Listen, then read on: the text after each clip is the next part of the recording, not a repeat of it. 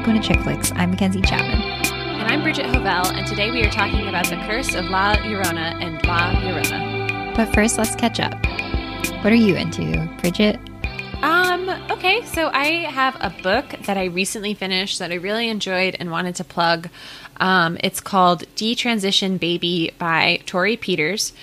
Um, it is about a group of, of three people. Um, kind of the main character is a trans woman named Reese, and she is contacted by her former lover and partner, who is a person named Ames, who has detransitioned from being a trans woman um, and is now living as a man.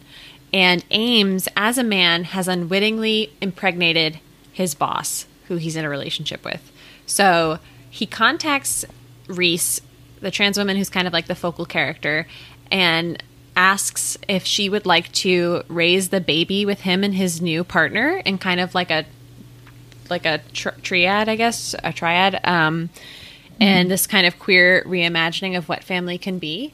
But the book is goes really um, far into all, I guess, both of their lives. Um, I guess that my one kind of comment would be like both Ames and Reese are given a lot of time in the book to kind of like sort through their feelings. And the cis woman who's carrying the child, um, Katrina, is kind of like a secondary character.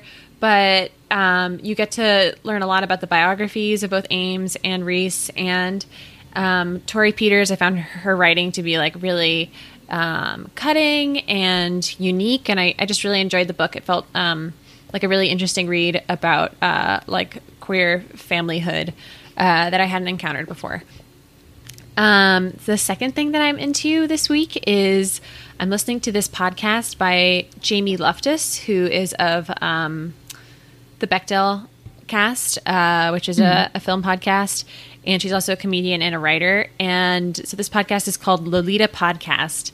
And it is about the book by Vladimir uh, Nabokov, Lolita, it's about mm-hmm. subsequent adaptations of Lolita um, as a movie, as a musical, if you can believe it or not. Um, wow. and as a play. Yeah. The, oh my God, it's crazy. And also just kind of about how the story has been warped and kind of mutated on its own and how people have misunderstood it um, from its original intentions. And it's an amazing feat of research performed by Jamie Loftus. She does an episode all on Nabokov. She does one on like child psychology about sexual abuse. Um, mm-hmm. She does an episode just about the different stage adaptations and the film adaptations, such as Stanley Kubrick's adaptation of Lolita. Um, and really, at all turns, this could have been a story about a survivor of childhood incest, and instead, like mm. people interpret Lolita to be like a love story, you know, um, and right. men, men especially who have adapted it, like Stanley Kubrick, have just kind of like really bastardized it. And Vladimir Nabokov also like had good intentions, and I think was trying to be very critical of like pedophilia, and was also I was surprised to learn um, a victim of uh, childhood sexual abuse himself. Anyway, mm-hmm. it's hmm. really interesting. It's she just does Jamie Loftus just does like an amazing job um, at getting mm-hmm. into how um, it's become like a cultural touchstone, and yet it's still Have like you, such a. Mm-hmm. Sorry, I just interrupted no, you. it's okay. Keep going. It's okay. Were you going to say if I have, say have I read you, it? Yeah.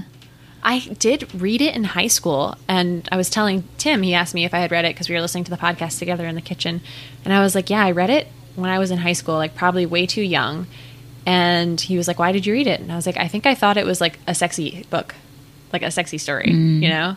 Yeah. Um, the cover on a lot of the editions is of like you know a girl with heart sunglasses yeah. on sucking a lollipop, you know. Mm-hmm. Um, and Vladimir Nabokov had really strict instructions that there was to never be a girl on the cover of the book. He was like he gave fuck? instructions like there should only be like a landscape or like a wash of abstract colors. I do not want mm. a girl represented on the book. And they just totally didn't listen to him. So it's wow. really it's really interesting um, yeah. to to hear and read about. Um, and uh, I think in future episodes she's going to go into the lives of the people who have portrayed Lolita. Um, on stage or in films because there's been several film adaptations to kind of see like how that has affected them to you know be a child in a sexualized uh, you know film role. Um, Yeah. really interesting. Like can't recommend it enough. If you have like some time in the car or like cleaning around the house it's been it's been really interesting to listen to. Um, Okay. and the the last thing I've been into recently is Tim and I are watching for the first time Twin Peaks: The Return, the um, the continuation of Twin Peaks that came out in 2017 by David Lynch and Mark Frost.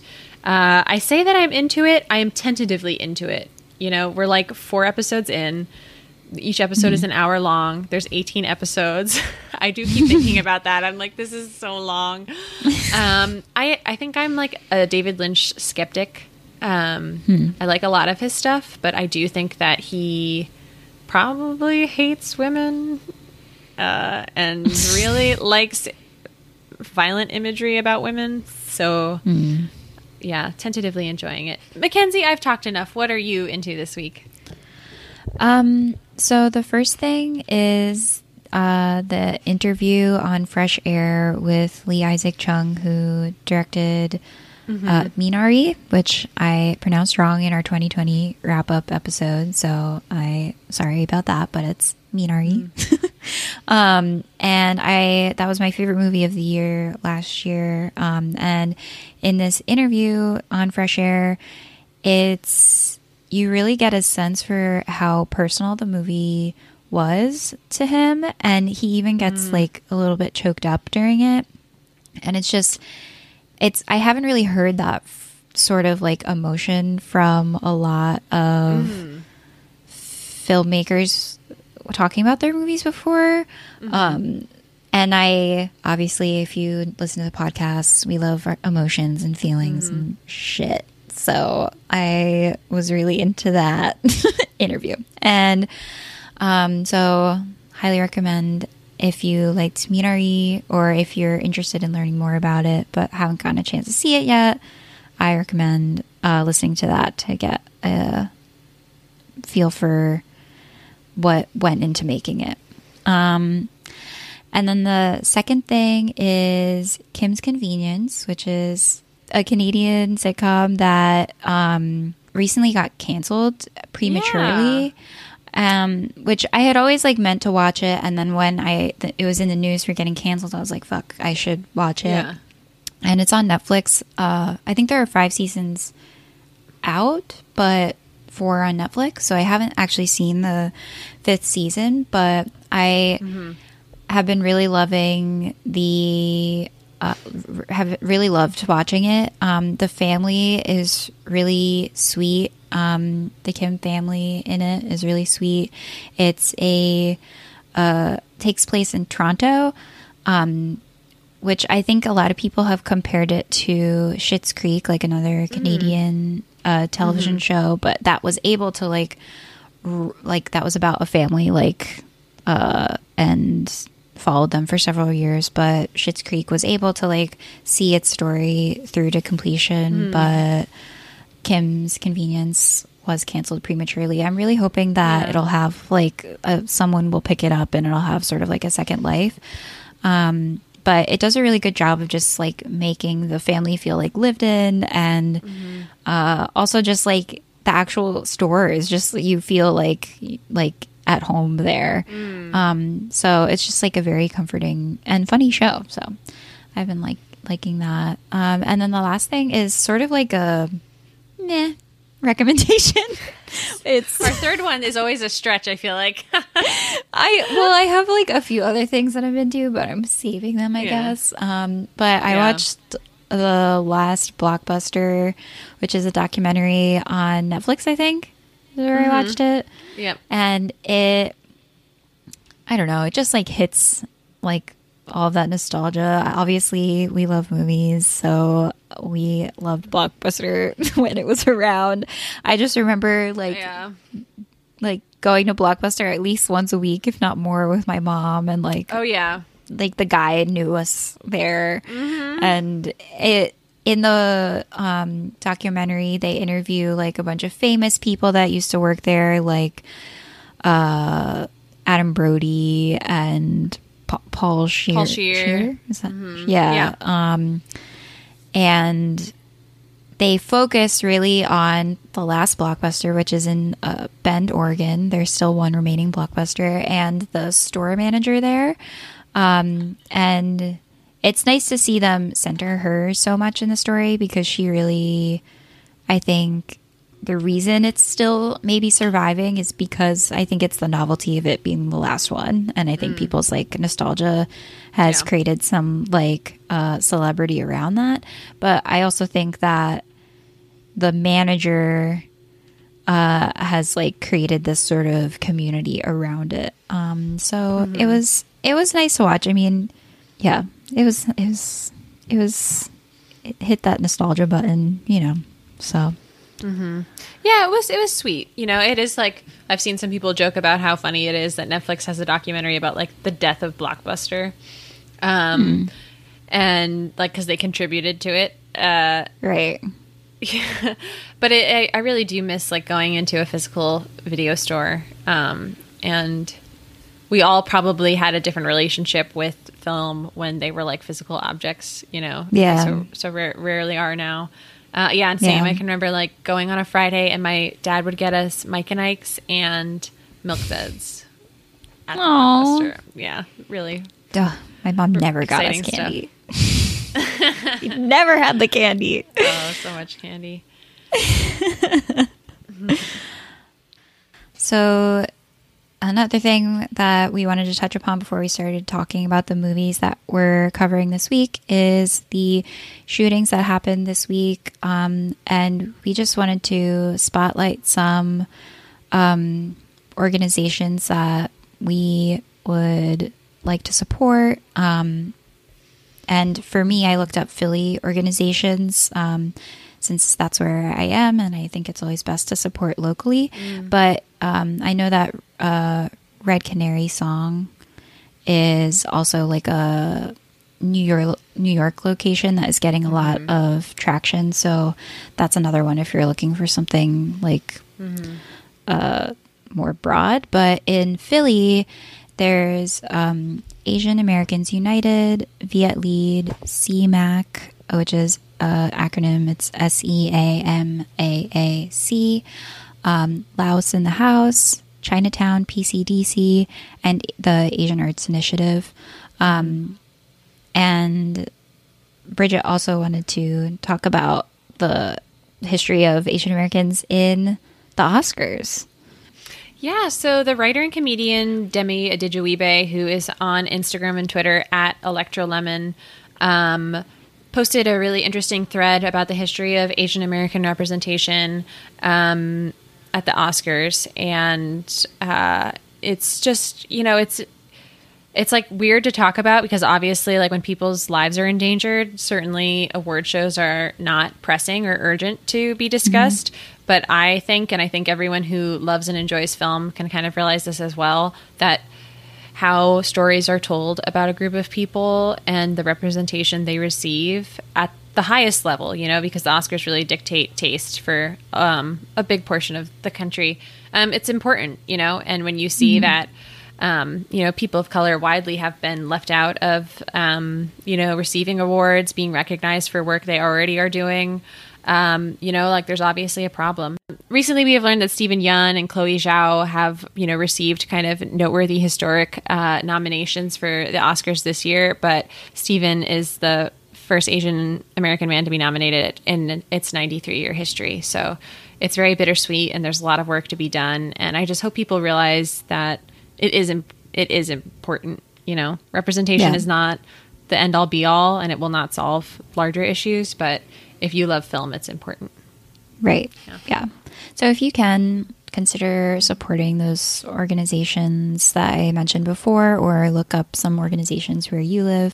And we're about to jump into uh, a comparison of two movies that came out in the same year about the same subject that really could not be more different. One is a small film from uh, Guatemala, uh, and the other is from a gigantic American franchise. Do you think they knew the other, like they were being made in the same year? I would have to imagine um, that you know, I don't know if the Conjuring people knew, but um, I don't know that that would be interesting to hear. I included in our notes uh, a Reddit post that I found. I was trying to look up how these movies were received, and sometimes there's some like interesting Reddit threads. This person, Laser Bees, posted. Eh, it has a lot of jump scares. It's very predictable and doesn't build the spooky vibe very well. It might be a big step for Guatemala, but I didn't like it at all. Edit. Apparently, La Llorona and The Curse of La Llorona are two different movies, and I'm an idiot. It's confusing. Like it is weird that like two movies with like Yeah. almost the same names came out in the same year. yeah, and The Curse ruined the other movies like SEO. Yeah, It's I'm sure. It's very sure. hard to look it up. I'm sure. Yes. Yeah. Yeah. The same thing happened the year Avatar came out the same year as oh. Avatar: The Last Airbender, which is Yeah, and it's also like there was okay, there was never, rarely, sometimes, always this year, and then there was another movie that was like always, sometimes, never. no. Yeah, you're totally right. What was it? I don't remember. Come on, Hollywood, get it together. There's so many words. Yeah, I know. There's an endless combination of words. All right, let's let's jump in. The first movie we're talking about is The Curse of La Llorona from 2019. In 1973, a social worker named Anna Tate Garcia is trying to balance life and work after the death of her police officer husband, Carlos. A mother herself, she's deeply invested in the case of Patricia, Patricia Alvarez, a Mexican woman accused of abusing her two sons. After Patricia's sons are mysteriously drowned, Anna's own children begin to experience a strange haunting. Are Patricia and Anna unfit mothers, or are their families being tormented by La Llorona, the wailing woman? So this movie is part of the Conjuring uh, expanded universe, directed by Michael Chaves, written by Mikki Daughtry and Tobias Iaconis. Um, and I have enjoyed other movies in the Conjuring universe. What about you? I really like the first Conjuring. Um, Yeah. the other ones I've been sort of eh on. Middling. Um, yeah. But I feel like The Conjuring is one of the best, like, standard horror movies, if that makes sense. Like, I feel like there's recently been, like, like we, this term we don't love, I guess, but like elevated horror, quote unquote. There's. Yeah. like, so there's like all of those movies that we love, of course. Mm-hmm. But I feel like The Conjuring is one of, is like very, like, classic. Yeah, definitely. And does it well. Really, it ushered in, I think, kind of like this trend too. And like you were saying, they are kind of like prefabbed almost, where starting this movie and knowing it was kind of produced under this umbrella, I feel like you know exactly what you're getting. I didn't That- even know until I didn't know. Oh, really? No, not until that's funny. they show like the doll, and I was like, oh, okay. This is the lowest grossing installment of the series, which I thought was interesting. But it's still made a killing because they can make these movies so cheaply um, and then kind of count on a large audience, um, which is what is, I think, attractive about horror for a lot of producers. Um, I'm going to show my cards right now and say that this movie is bad. this movie is really, really bad. I okay. I'll say that I my expectations were like in in the gutter. So Yeah. it exceeded my expectations. I you had texted me and were like, "This is the lowest I'm going to rate any movie that we've ever talked about." So I was like, "Oh shit!" Like, oh, okay. but then I watched it. I was like, "Okay." Like I get like Yeah. I I didn't love it, but it, I also uh, thought it would be way worse. Yeah, I'm trying to think of other movies that we've done that I really haven't liked. Like maybe VHS. Do I dislike this as much as VHS? Maybe not. Uh, True. Yeah. I don't I- even remember what I rated that though. yeah, I don't either, and that was that really felt like like a low point. Um, Yeah, I think so. in our. Th- so it, this movie I had tried to watch once before and turned it off. Um, it immediately like the first most glaring thing that is annoying about this film is that it takes this folk tale and myth from um, Latin American culture, and the star of the film is Linda Cardellini from Card- Cardinelli. Cardinelli. Uh, you know what? I write her name a different way every time I write it too. Um, it's so. I apologize to my Italian uh, brethren. um, I love her, but it's crazy that this is like a white savior movie, and Yeah. like let's just get into it. The stuff about race in this movie. First of all, Linda's character Anna has um, children who are ha- have a Latino father, Carlos, who's dead. Um, and I feel like that's the way the movie is like. This is okay. Yeah. Yeah. Yeah, it's strange. There's definitely not a lack of talented Latina actresses that could have been in this role and perhaps brought a lot more to the part too in having some sort of like connection. Um she's fine in it. It just feels really weird and the other like weird race element in this movie is that her coworkers, so she's like a social worker and her husband was a cop. Um, which I've seen a few people on social media kind of pointing out that this happens a lot with casting.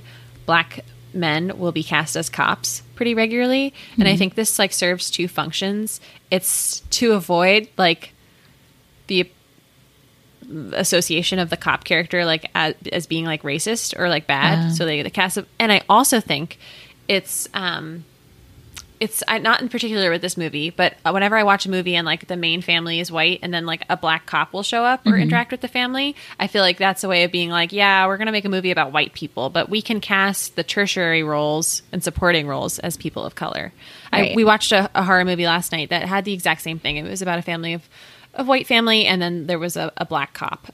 You know, uh, Mm. it's like a weird phenomena. And then also Anna's co- other coworker is an Asian woman who is like deeply suspicious of Anna, Yeah. and that also felt like weird and charged to me yeah. too. And like competitive or something. Yeah. Like, yeah, it was very strange. for no dynamic. reason? Yeah. Yeah, yeah, and she's a caseworker, which is like also being a cop. Yeah. know. Okay. Yeah. I was like, where are you going with this? Oh, know. I mean, even though it's like, okay, this this cop is dead, I was still like, fuck cops. Like, Yeah, why did they make him a cop? yeah. and the kid was like playing as a cop. I was like, Ugh. And so then she immediately at the start of the film is investigating this woman, Patricia Alvarez, who's um, a Latina mother with two sons. And I just feel like this movie takes a hard dive into a lot of stereotypes that had the film been helmed by, uh, you know, like Latinx people, it would have avoided, you know? Uh, I think Patricia being a superstitious, deranged mom really came across like poorly. yeah. And know. like, what do you think? Uh, portrayed as like abusive and Mm-hmm. I think that like a lot of I think this this movie could have had a lot of like uh like poignant themes that horror Mm-hmm. does really well which are like grief and you know even things with like Mm-hmm. uh like abusive family or dealing with like mental illness. I think horror can do that really well. Like I think like the Babadook does that really well with like depression and Mm-hmm. like uh being a mom. And um and the movie that we're going to talk about next also does it really well. Um but this movie I think like doesn't take any of those threads and do anything with them. Um and I don't think it like understands that. It ha Yeah. it doesn't seem self-aware like at all. No, totally. Like it doesn't even feel like there's really a connection made between the spirit being a spirit like of mm-hmm. grief and the family Yeah. going through a grieving, you know, grieving their father. There's no connection. no Yeah. no not at all It's so weird. It's such like a weird missed opportunity. Yeah. And really like, you know, when you think of like exactly what you were saying when like horror is, you know, sometimes really is able to serve as like a metaphor for something, they're ju- it's just unexplored, like period. Like, Mm-hmm. Yes. They don't even really go that far into the curse or the the history, you Not no, and even that it seems like what do I, I want to say like disrespectful, but there's another word for it that is better. Yeah. But like when it comes to the curse, it's like oh, it's this woman who was like cheated on Yeah. So she like killed her kids. I think that like not to already start talking about the next movie, but Mm-hmm. in the other movie it's like about this like collective grief about like this Mm-hmm. atrocity like national atrocity. And I think that's like Yes. much more poignant than like oh this crazy woman killed her kids, I guess yeah. because I think And- that that is so har- harder to like empathize with, I guess, or Mm-hmm. like understand just like this idea like of someone snapping and kind of randomly. Yeah. murdering their Yeah. children than like this uh you know like I said like national tragedy. Exactly. Yeah. Totally. And we read this article in Elle by Rose uh, Minatalaggio, um, the story behind the horror film The Curse of La Llorona's Wailing Woman, and she kind of uh, you know does a brief overview of like some important historical aspects to note, like this folktale has been around for hundreds of years and is probably born out of the mass amount of violence against the Aztec Empire when the Spaniards came and colonized the area. You know, Right. um, she writes, "This is a folkloric myth of a woman lamenting the loss of her children. Was and is a powerful message rooted in the values and cultures of the people." Mm-hmm. Um, which is so much more powerful than a woman snapping because she was cheated on. You're exactly right. Yeah, it just doesn't seem like they understood it or were interested in exploring it and making Mm. it actually like mean anything. It just seemed all very shallow. Monica Castillo, um, who's a writer for Roger Ebert, um, she actually reviewed both of these movies, which is kind of interesting that we got Mm-hmm. To have one writer's take on both of them. But she points out that um, in this movie, Spanish functions as the language of the other, the language used by the a deranged woman, a folk healer, and a murderous ghost. The Spanish in the movie offers nothing like the feeling of home and safety, like the Spanglish lines in Spider Man Into the Spider Verse. Um, in order to sidestep using subtitles, The Curse of La Llorona does not translate the Spanish language dialogue, which is kind of a treat for Spanish speakers in the audience, but reaffirms the otherworldliness of La Llorona and um, the other characters, which is weird. I noticed that too. I was like, and they they they subtitle some dialogue and then not others. And um, I remember when this book came out last year. What was that book called? That book that got all of the um, controversy because a white woman wrote it about. Oh um, yeah, I forget what it was called. American Dirt. Yep. Mm-hmm. terrible. Um, really terrible. But I remember reading, um, you know, some Latino and Latina writers talking about the book and pointing out it does a classic white people writing bilingual characters thing, which is uh, I will read. This is a script line from the movie script. Tonight, la comida is for comfort. You know, like Yeah. any bilingual person I know has never done that. You know, like just randomly like used one word for emphasis. It does, and it also feels like the kids don't have any like Yeah. cultural ties to their dad at all. Mm-hmm. You know, so and I don't think they speak Spanish. I think that was noted in one of the reviews Yeah. that we read. So it seems like like that that's another way that the like legend isn't like rooted in the Mm-hmm. values and cultures of the people it's like even the the like those values and like cultures aren't even instilled in the house with the kids Yeah. because the dad is dead i guess and the mom didn't bother to Yeah.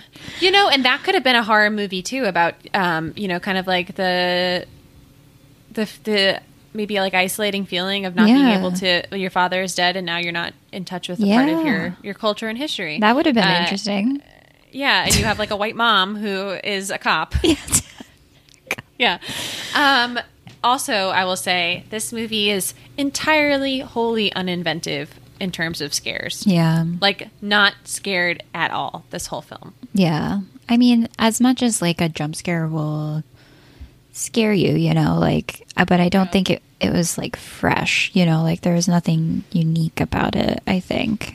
Um, And even like some of the more interesting shots, like the one where the like uh, spirit is like jolted out of the house, is like pulled from something like The Evil Dead. So it's like, yeah, yeah. it's like it's cool, but it's like, is it something is it unique? yeah. No.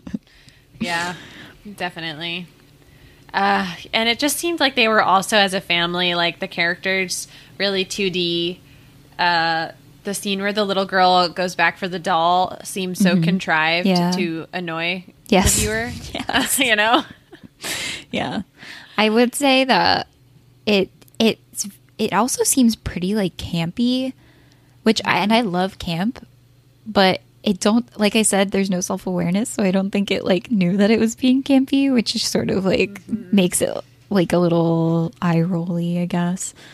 Yeah. Like if it if it had leaned full into that, like she literally stabs La Llorona with a cr- like a wooden cross, which I think is just pretty campy.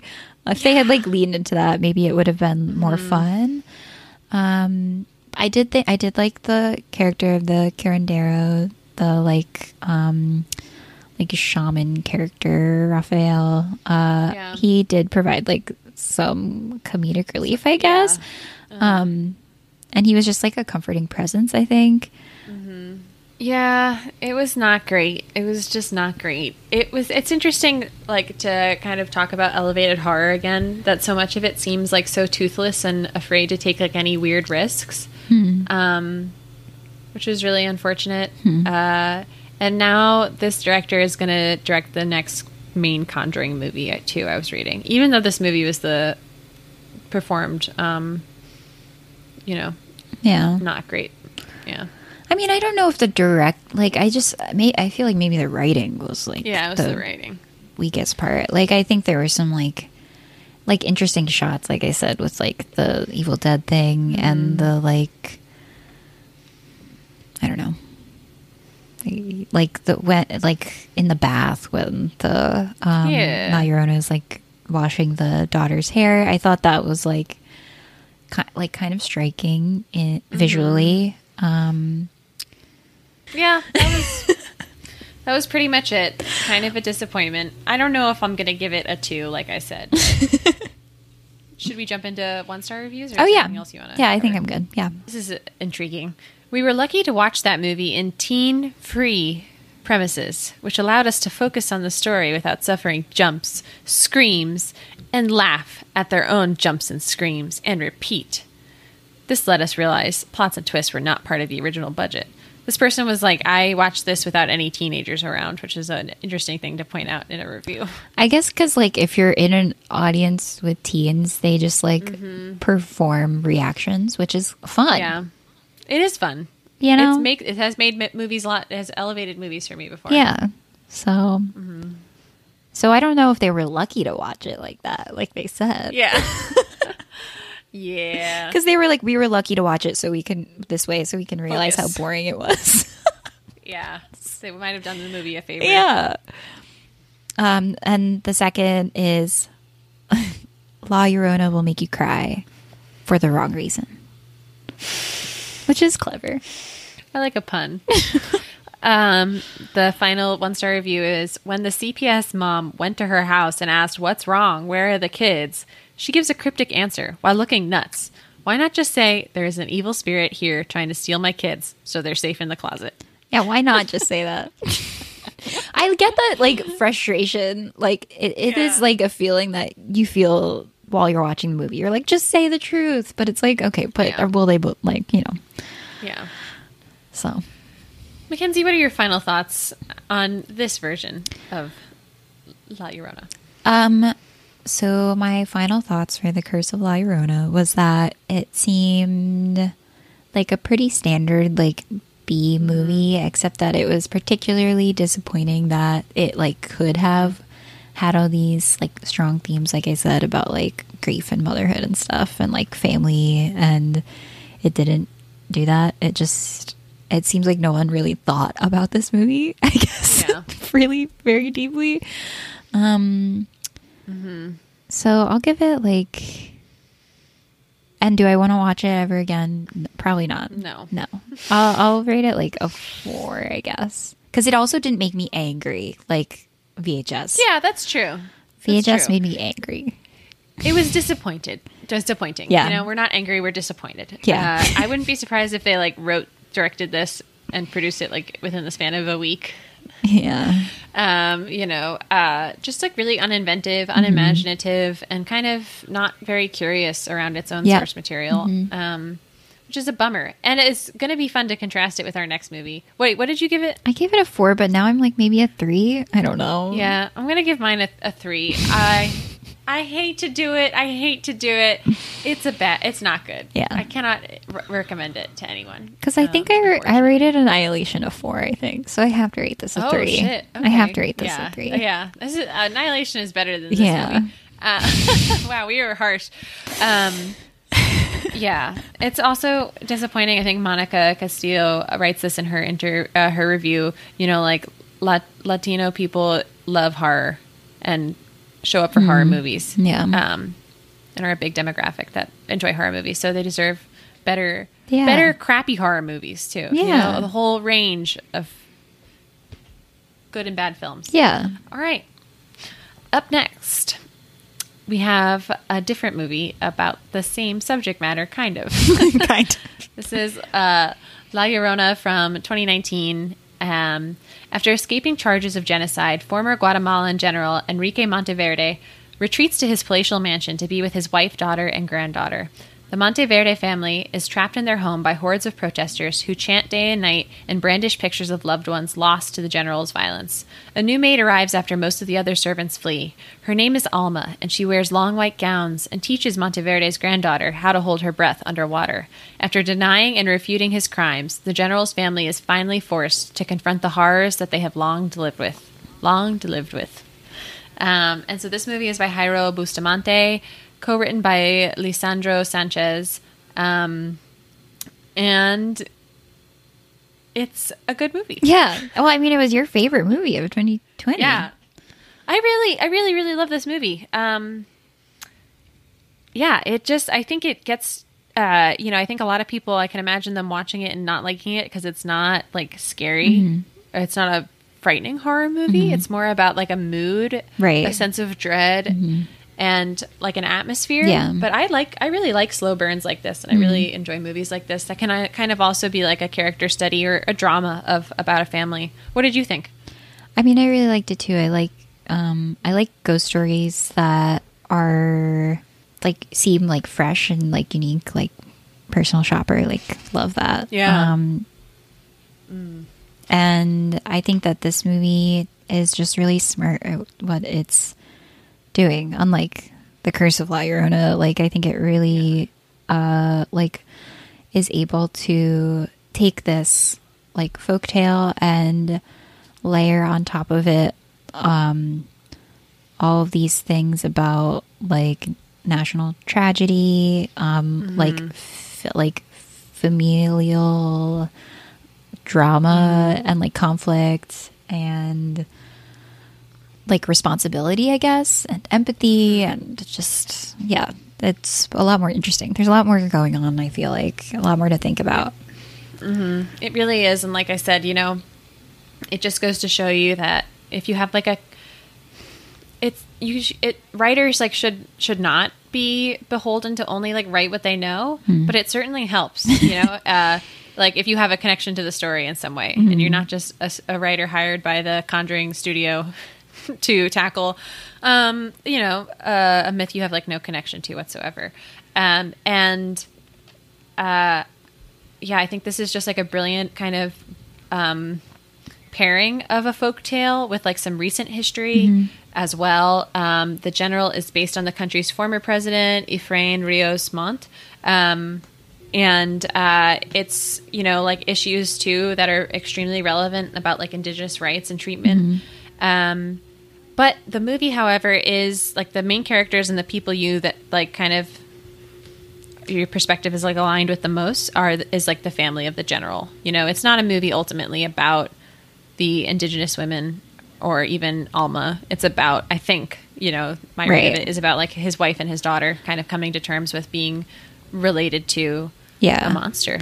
Yeah. I don't think, and I don't think I ever felt that they were necessarily like good though. Like from the start, I was like, these are like bad people, but you're right. We do spend the most like time with them. But I think it was Yeah. more just like about exposing, um, like yeah, like you were saying, like coming to terms with it, like sort of like a reckoning Mm-hmm. of what they've been like complacent in. Definitely. And you see it with his daughter, uh, Natalia, who is like more progressive. She's a doctor.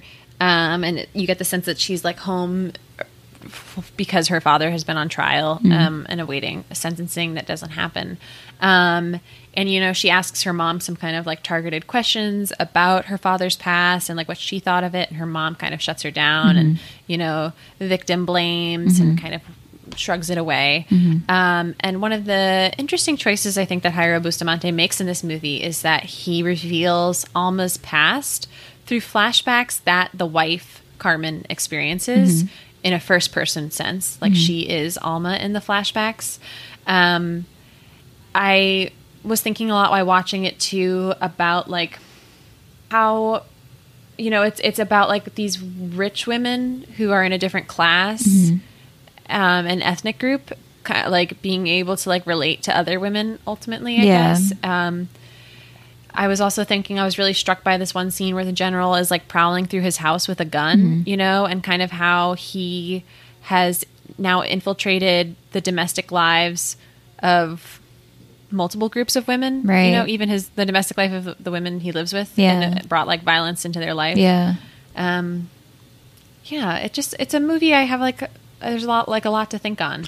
Yeah, I mean, I think like like you were saying with the um how Carmen is sort of shown Alma's history through like dreams or like flashbacks. Um I think that it's sort of like La Llorona is this like spirit n- not not necessarily like of a literal like woman even though that is like a striking image and I think that they like use it well because I think they they sort of play with this like like you're led to believe it's Alma, um, but sometimes like I was like maybe it's Carmen because she was having this like eye issue with her eyes and um but at the but really it's like this is a and because she, like Carmen was like crying in the night I was like oh is that the person that the general was hearing crying um and he is the first person that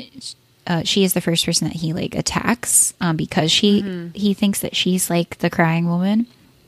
Um but it's really like this sort like La Llorona is sort of like this collective like grief that I think can like inhabit anyone. And I think that throughout the whole movie like you hear the protest there are protesters outside of the house. So the entire movie there's like this din of noise coming from outside. It's like it changes from like one person banging a drum to like everyone in the crowd chanting to songs like it but it's just like constant noise and that is almost like that I feel like that could be the noise of La Llorona too, like the like grief of the protesters um, who lost all their like loved ones in this like genocide. That's a really good point. It's an interesting point. Um yeah and it just all contributes to like this this strange atmosphere like we said um where they're in like kind of this um refuge indoors. And there's a lot of really beautiful shots too. Um Bustamante's cinematography really favors like Alma's white gown and like white curtains, kind of Yeah. signifying, you know, like the spirit world is in the house and intermingling. What did you think of kind of a narrative loop that never got tied up? Um, Sarah, who is the granddaughter, it's like repeatedly mentioned that her father is missing. Uh, I think it was supposed to imply that the general had like had him killed, maybe, or Yeah. I, I had at least it made you think that. I think, and sort of was like, um, it it was sort of planted there. I think to make you like realize like no one's safe, I guess, or to like make you think or make you see that Natalia was questioning her what her father was actually capable of, I guess. Yeah, definitely. Um, I think some beautiful performances at the center of this film too. Um, both played, you know, the Alma and the the other women in the family um, that I really enjoyed as well. Uh, the general is like so spooky because he's such an old little man at this point too. And you see him like more frightening. and he's like horny for Alma too, which is just so creepy. Oh, yeah. it's so creepy. Um, yeah.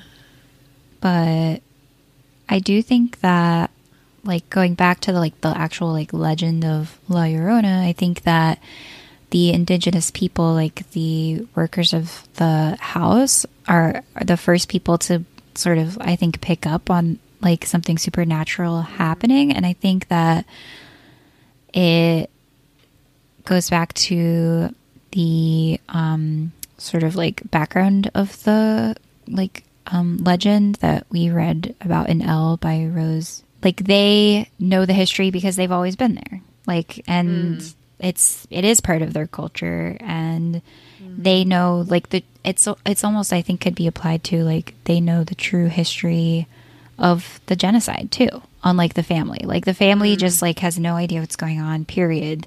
They're just like sort of uh willfully ignorant of what's ha- been what sort of life they've been living. And i think it's like really the indigenous people know the true history not just of like the legend of la llorona but also just like the genocide. Yeah, definitely.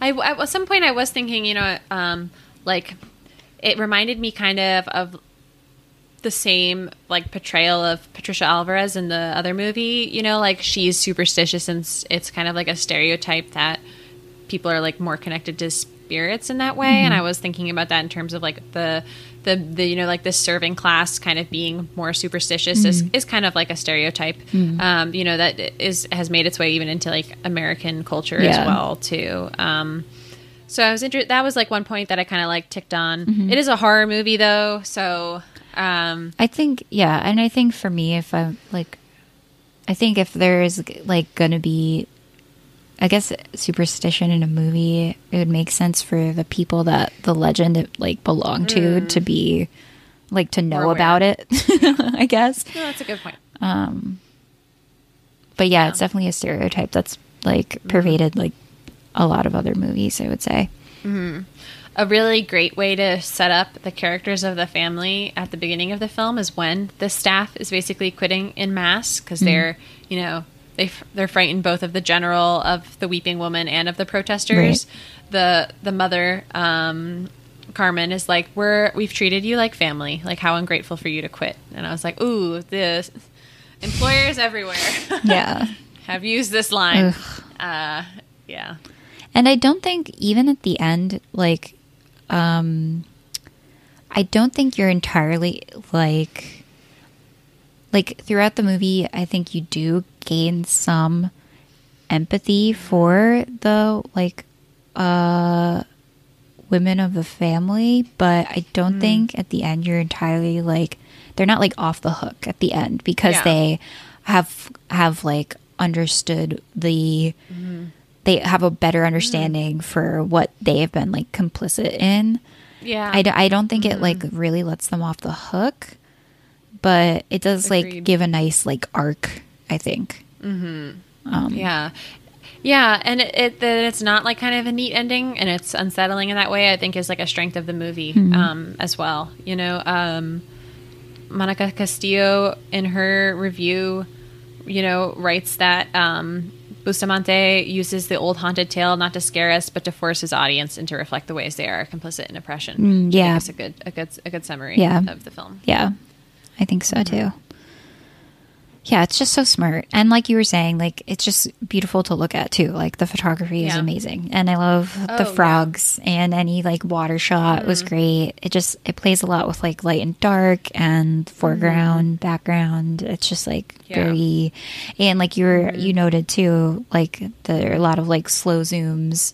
It just is really like character driven, um, even Yeah. with its like photography. So They submitted this movie as their their entry to the foreign category of the Oscars, and they did not receive a nomination, which I think is a really big bummer. Dang, Um, yeah.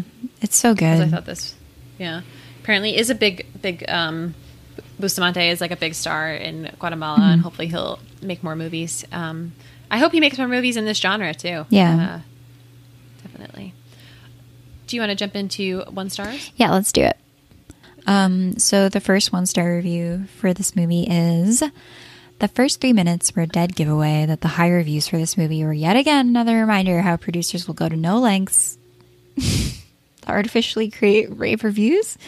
If you enjoy an opening of three minutes of a group of people chanting in a mono- monotonous tone, then this film is for you. People on IMDb love to accuse Hollywood of creating fake reviews. And while looking up these reviews, I'm like, I am going to start leaving IMDb comments. like, I want to leave deranged IMDb comments. It sounds kind of fun. Like some of them are like pretty clever. Some of them are just like, like you said, like deranged kind of. Yeah. And this guy, we love people chanting, you know? yeah, we do love people chanting. Also, a lot of people were like, I watched the first 20 minutes of this movie. I hated it. And they're, I'm like, you can't leave a review then. Yeah. I don't leave reviews on Goodreads for books I didn't finish. yeah. Like, yeah. Um, the second the second review is I think it would have been really good had they set the premise as an aging genocidal dictator's false family life based on his supposed innocence crumble around him as his family discovers the truth about his atrocities. That movie I would have enjoyed. I think that is the movie. Yeah, that's it. uh, this. This OMG, endless noise from protesters outside, odd scenes with spirits of the dead, and it was just boring in its telling of the story. It's so Yeah, strange. Don't know how this person. Yeah, it's so strange Yeah. because the first half sounds like it's describing the movie, and then the second half is like, oh, and then at like the part that it didn't like were like some of the more interesting parts, like, or at least like engaging parts, Yeah. like spirits of the dead and I think this is definitely a movie I can imagine some people finding their way to and just being disappointed that it's not a conventional horror film. Yeah. But I liked it for that reason. It's interesting also to talk about like elevated horror Hmm. with in terms of both of these films Mm-hmm. because this is like if you were going to be literal about it, this is elevated horror. yeah, yeah, yeah. Um, I'm going to rate it a. I know I said it was my favorite movie of the year. I'm going to rate it an 8 Mm-hmm. Um, I hope more people see it and that it reaches a big audience. Yeah. Um me too. It was really good. I really enjoyed it. And it's just it's fun to think about too. And like I said, love like uh interesting ghost stories that are like working on different levels.